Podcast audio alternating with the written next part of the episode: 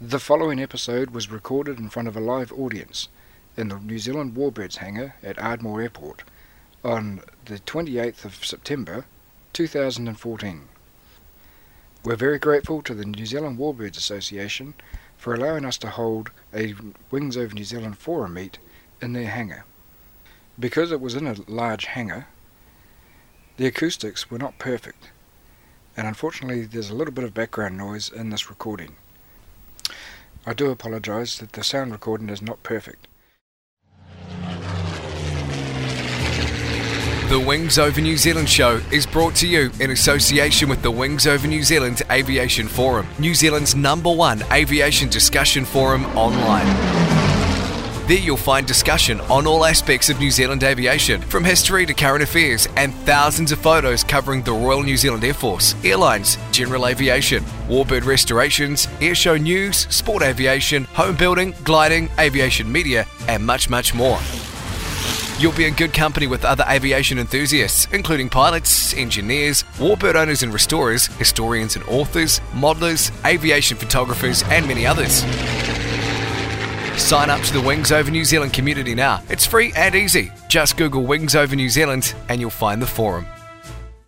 Hi, it's Matt Jolly from WarbirdRadio.com. Listen, I am thrilled to have Dave Homewood as part of our broadcast family and bring your stories, the stories of the RNZAF, heard right here on Wings Over New Zealand to our global audience. Thanks for listening and hope to hear from you sometime at WarbirdRadio.com. G'day, I'm Steve Visscher, And I'm Grant McHerron. and we're from Plane Crazy Down Under, Australia's aviation show. And you can find us at planecrazydownunder.com. We reckon for the best coverage of the Kiwi warbird, restoration, and aviation scene, you can't go past Dave Homewood and the Wings Over New Zealand show. On you, Dave. Yeah, good on you, mate. Yeah, we got to get to New Zealand soon. Where is that anyway? Well, it's where I grew up. I thought that was Brisbane. Wings over New Zealand show would like to acknowledge the great support it's had from Fly DC3. You can fly back in time with Fly DC3 from Ardmore Airport, charter the DC3 Dakota, and fly into the past. It's an experience you'll never forget. Fly DC3. Go to www.flydc3.co.nz. Welcome to the Wings Over New Zealand show with Dave Homewood.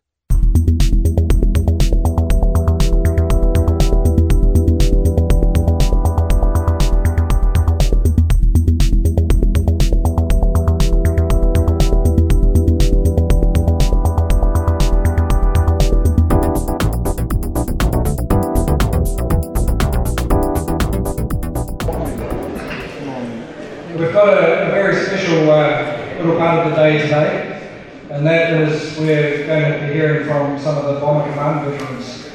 Um, it's interesting that we've heard from some bomber pilots earlier today, but none of the post-war guys. These are the World War II guys.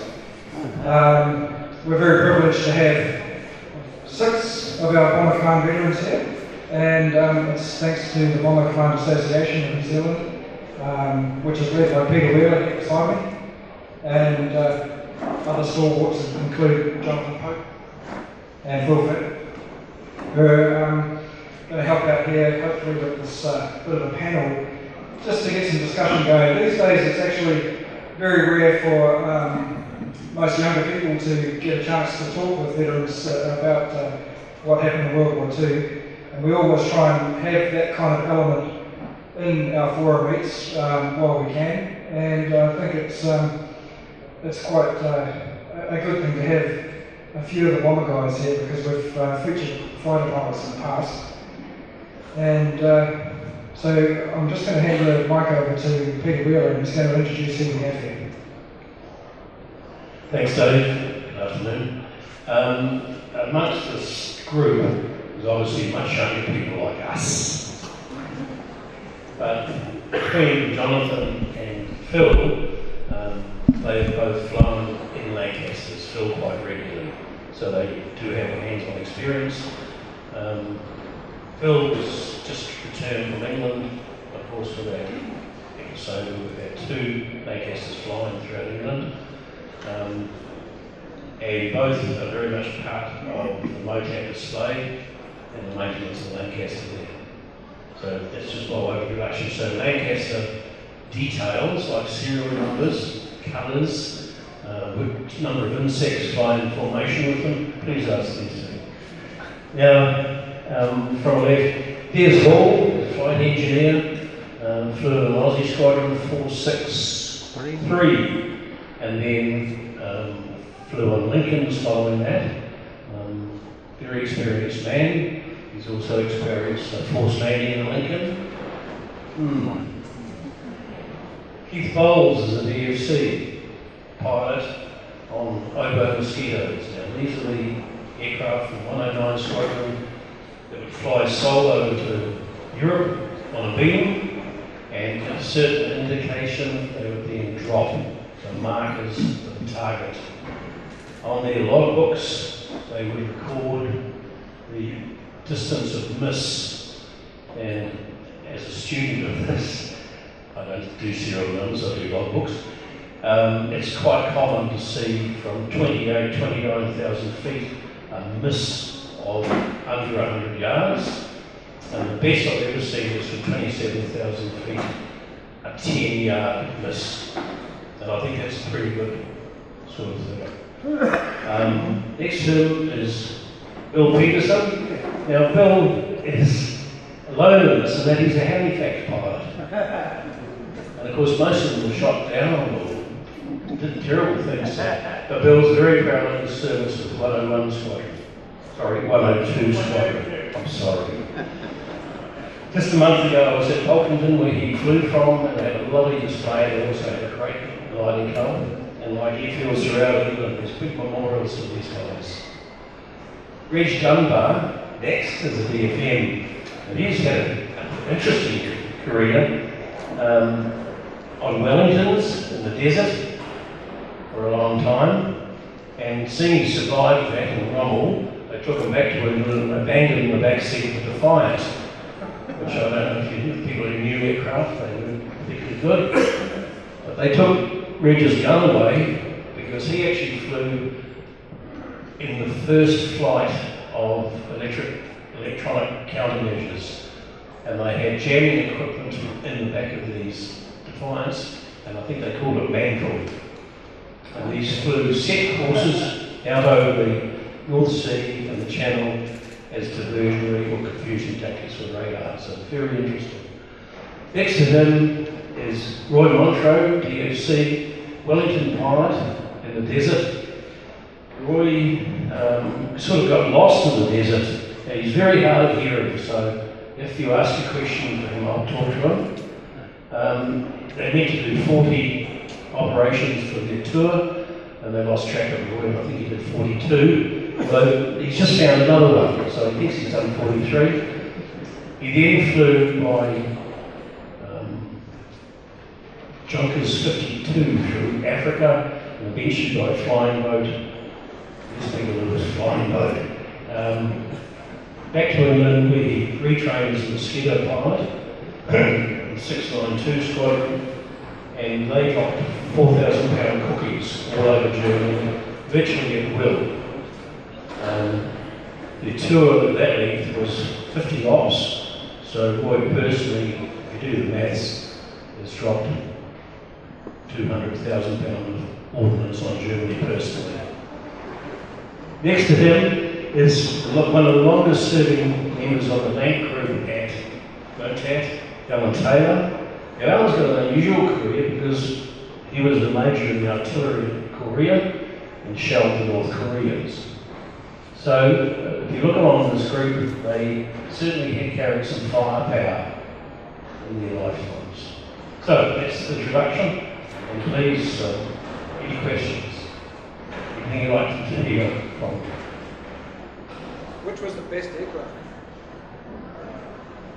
Which was the best aircraft? What aircraft did you like to fly? It was the one you did the film, you always stuck up to the one you flew. You won the plane trust. Which plane best? Rich?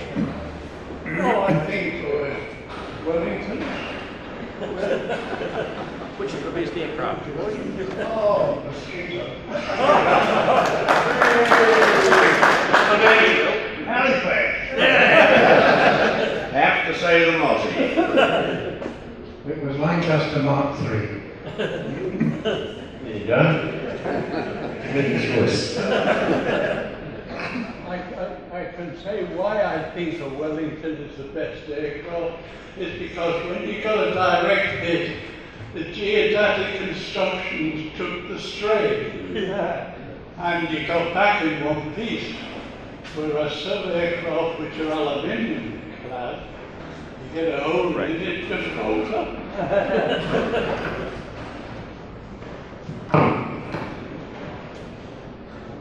Well, I've got a question for you.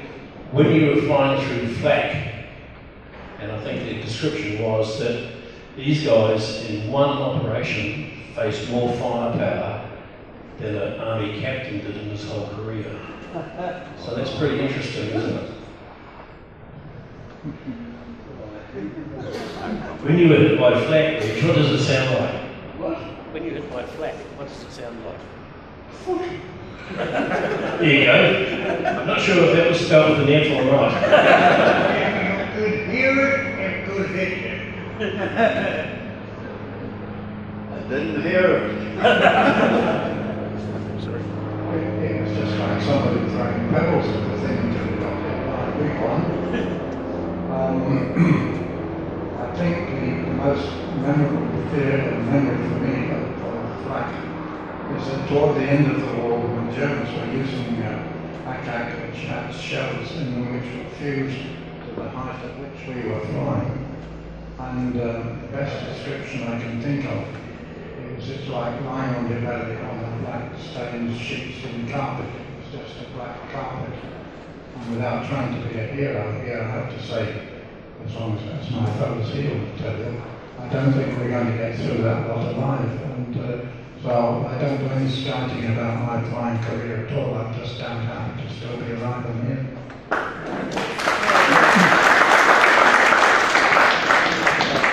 one famous Kiwi cartoon, I think it was from 75 Squadron pilot, when asked how heavy was the flak. he said they were so heavy, so thick, they landed it on and a picnic.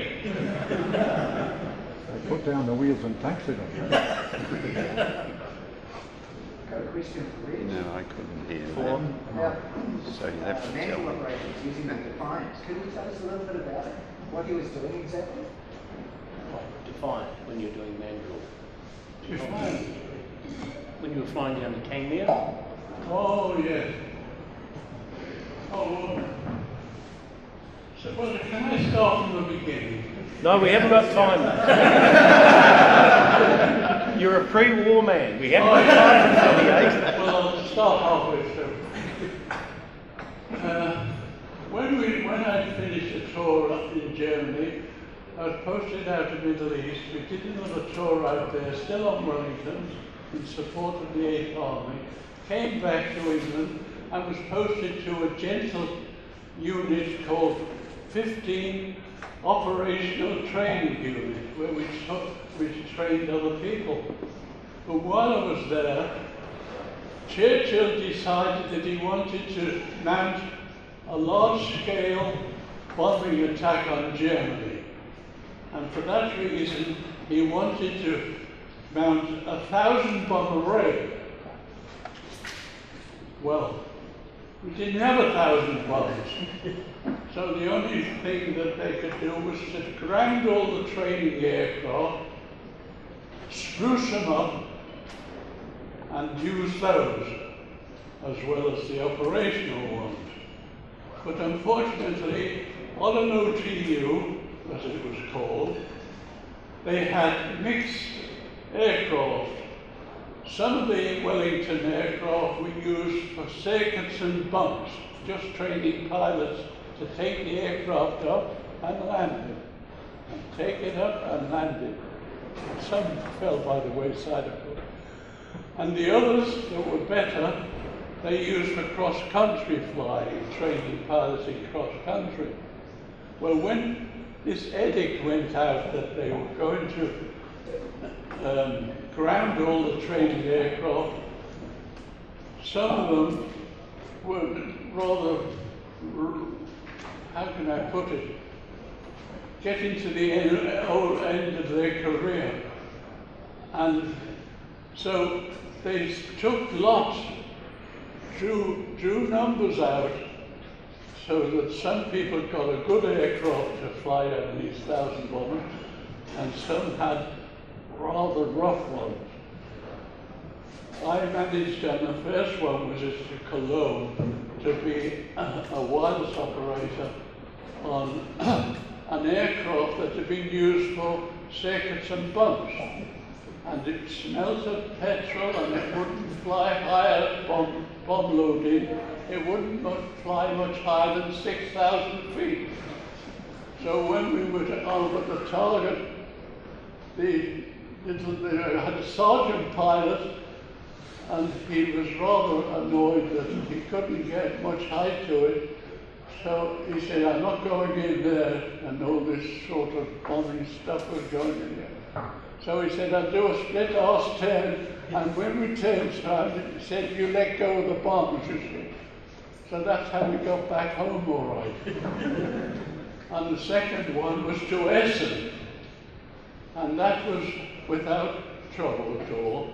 But when we got back and we got a third briefing, we were, at the briefing, we were um, spoken to by a ministry man who said that they were looking for volunteers for counter-raid. He didn't say what it was.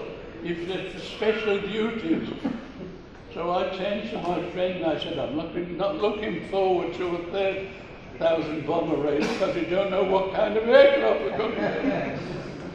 So we decided to volunteer, volunteer. So that was the start of the old um, Defiant.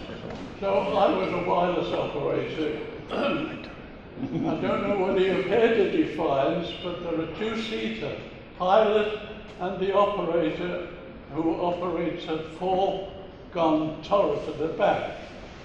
But there's not much room in the back, just a little set that sort of sits up like that.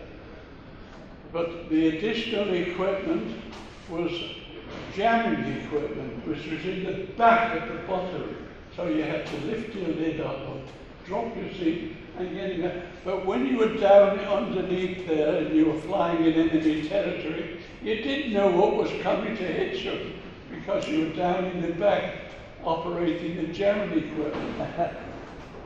well, oh, I won't bore you with more. but it was a bit sort of uh, hair-raising, wasn't it? I think the flight, flight in Kenya, it, uh, and then they do their trips, and in your logbook, you, you call them course one or B or three or six, depending which you The Light Allied Strike Force, 692 Squadron, your squadron, how did they select the targets? What was the purpose given. of doing that?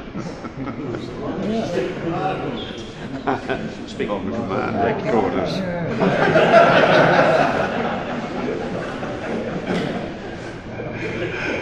I'm not quite sure what the question is. I think he asked me how they suggested targets when I was flying the uh, high altitude mosquitoes and PFF squadron, but uh, we have no knowledge how they selected them.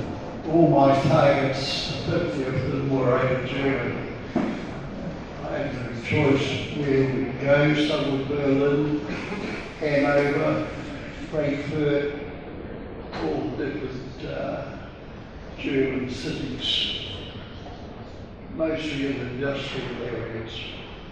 I don't know what else it was.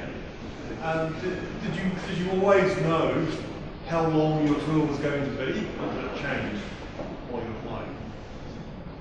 Do you want to answer that? Who would like to answer that? What's? Tour, how long is your tour? How long is the Bomber Command tour? Oh, uh, Usually length, 30 uh, trips.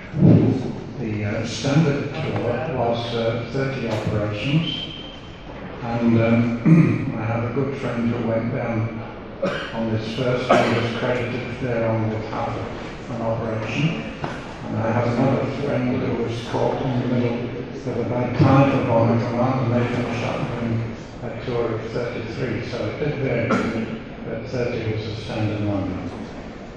Um, it was more of a mixture toward the end of the war, beg your pardon, because a lot of it was uh, well, a daylight bombing, and um, uh, that was uh, a mixture between, say, um, the um, night bombs to go into the canals in the river, or a long, long one to Munich, which I did three times. And uh, it, it, was a, it was a mixture of day and night flying, so you, you had to take your luck with what you got. There was, uh, by the way, um, no, no um, great choice about matter. Uh, some people got through with uh, daylight flying almost entirely, so they went on night bomber command. Others never saw a daylight flight, you just took whatever happened. That your tour? How long was your tour? The assumption, and I think this is working, our tour, the first half was 50 ox, and the average height was from 28 to 34,000 feet. And we, the Oboe boys, as we like to call ourselves,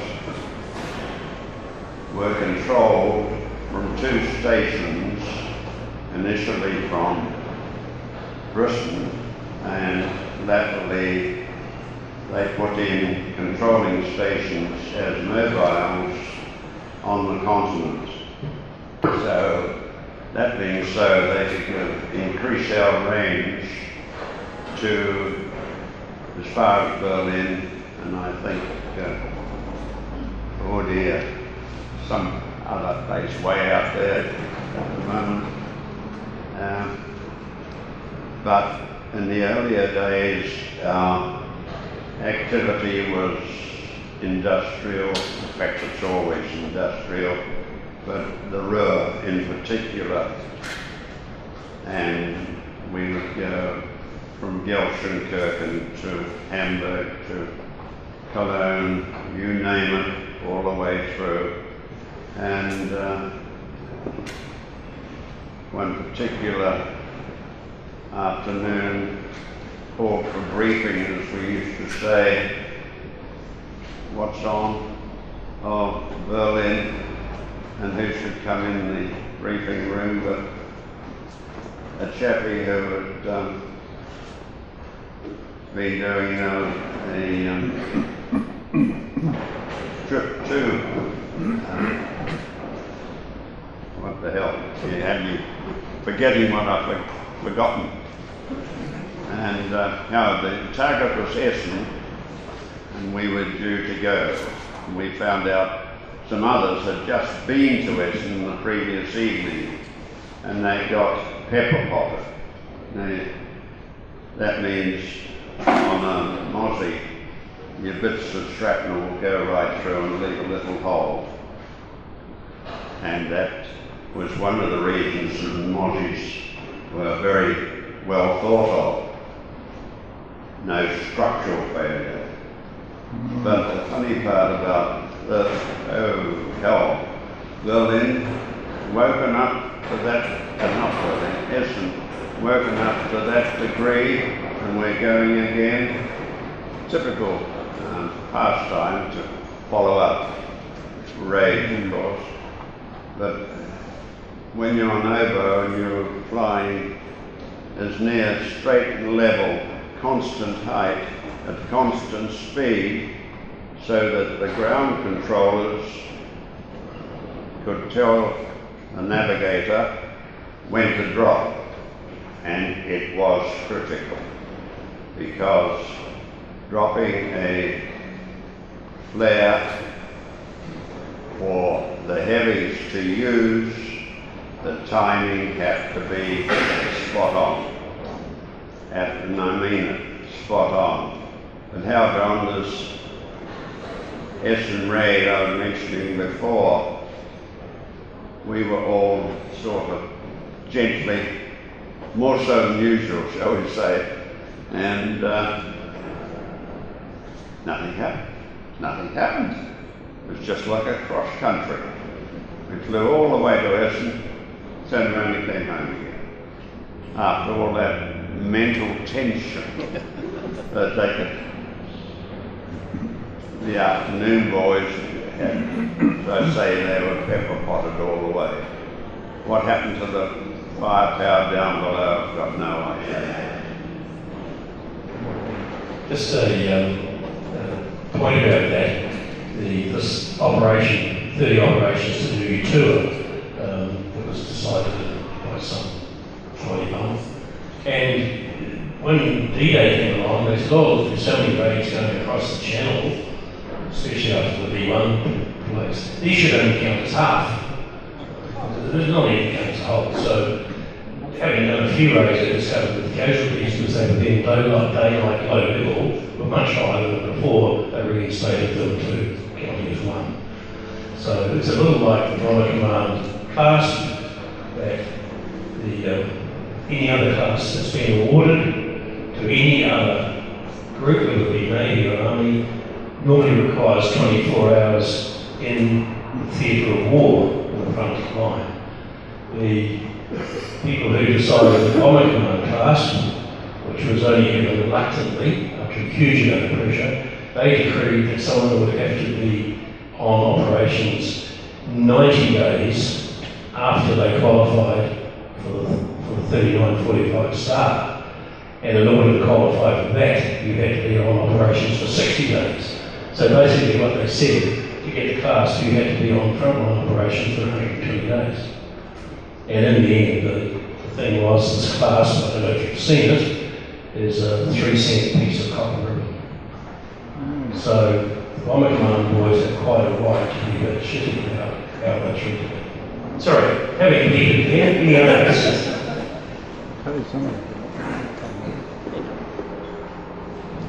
I thought this, uh, is this on? Yep. Might interest you in terms of uh, what brought it to light was listening to the talks we had this morning, which were very interesting, that the colossal differences between what was used in fuel in my day and in what's used today. Now, Lancaster's full load of fuel was uh, 2,154 gallons and six tanks, three in each wing.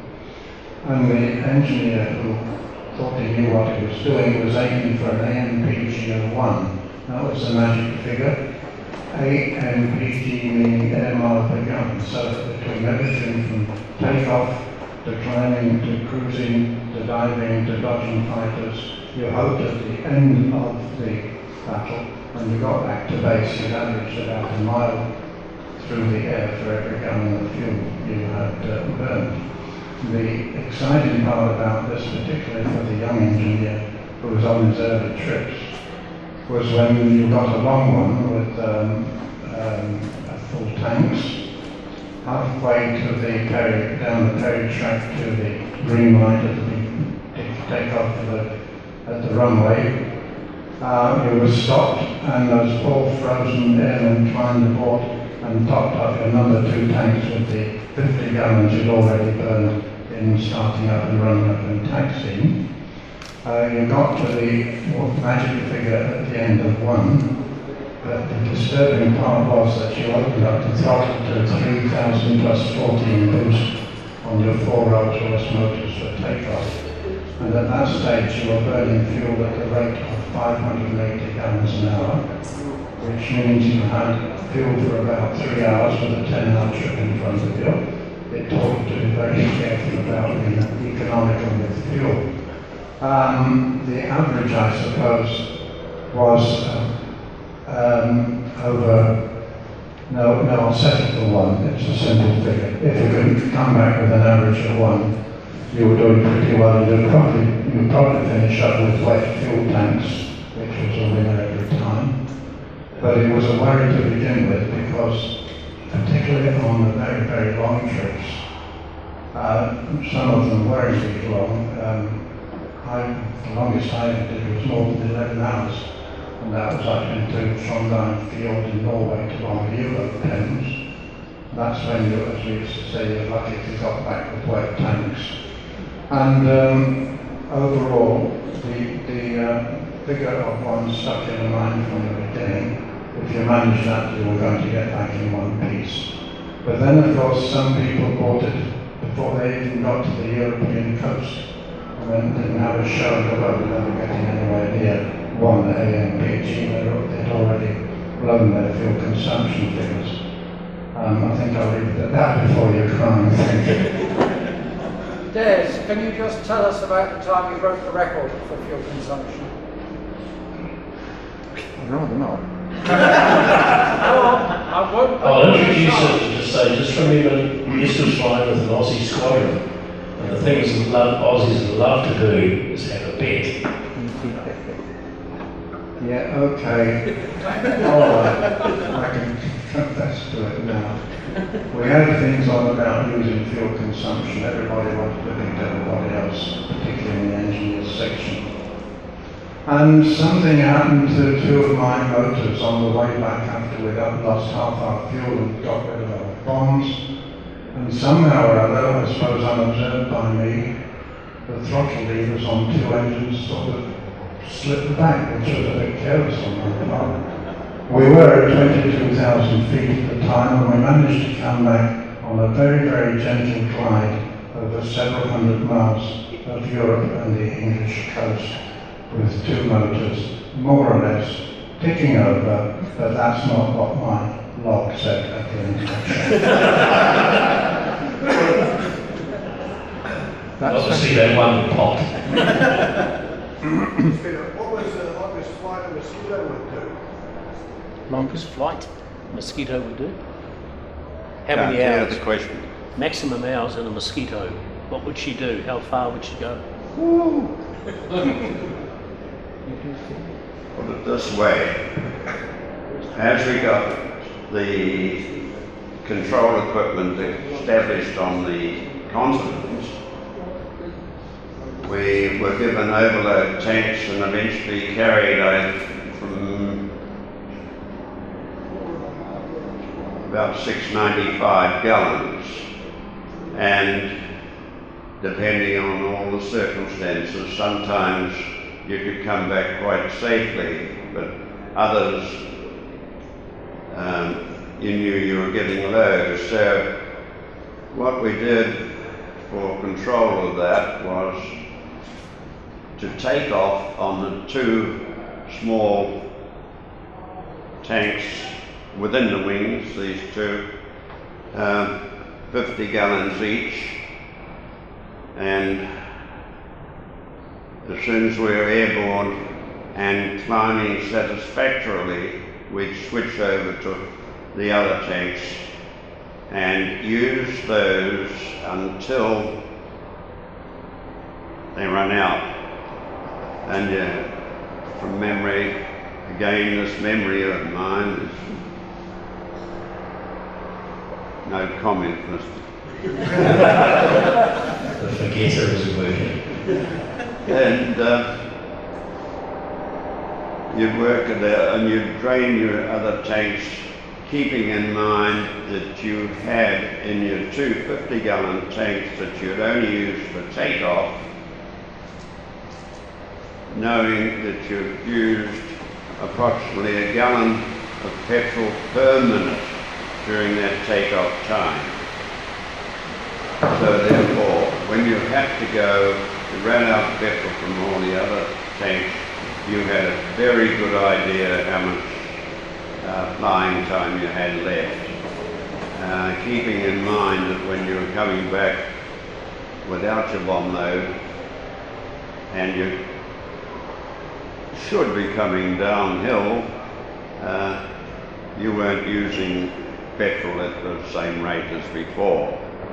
And I think on the worst case where we'd had very high wind troubles, uh, I think it was 18 minutes we estimated we had. What was the longest flight that you did in Mosquito? How many hours? It's the other side of Berlin, and I cannot find, remember at the moment the name of this south of Berlin. Russia? Thank you, I was rushing away. now, I can't remember, but as a point of interest, that same target, I was thinking, you're bringing back the memories about timing and how good the navigator had to be with his Gee and the ram. And because we dropping flares for the main force, if I say so now, it was bloody important that we were on time. And why I remember this particular one, we were six seconds late, even allowing for time of bomb fall. That is to say, we let it go, whatever the dropping time was before that. And um, we were six seconds off the theoretical arrival time. And I saw photographs of that target taken a few minutes after I'd been there. This was the heavies, and boy, it was going up in smoke. I really mean a lot of it. Thank you. Um, we've had one question for Bill to answer about typical trip of the Halifax, because everyone talks. Well, you've got to remember that you didn't only drop bombs, we used a card a box of paper and we had specific spots, turning points where you had to drop the stuff. And uh, ration cards, money, and uh, all sorts of stuff that to try and shorten the war. And uh, Halifax was quite good for that because our rear door was half under up the side of the aircraft. So you put your box of paper and give it a kick and uh, get rid of it all. So, uh, Was that counterfeit currency? Hey? Was that counterfeit currency? oh yes, Costing? and well produced too. They used to produce it in the mint in England. How much have you still got, Bill? one for you, one for me. now, I'm afraid I didn't retain any of it. It, uh, the quicker we could get rid of it, the better. And uh, on the, the night that uh, Bomber Command went to Dresden, which uh, Arthur Harris got the cane for, we went to uh, an oil refinery which was within sight of Dresden. And uh, we were quite happy about this because uh, Dresden took all the fighters and we just had a nice, comfortable trip. it was just one of those things. I just found out why I had a lousy trip to Dresden. well, team, I'm just looking at them now. So, um, boys have been going for a while yet. So, if you want, would you like to talk to them later, please. So, um, thank you, Dave. Thank you, guys. Thank you.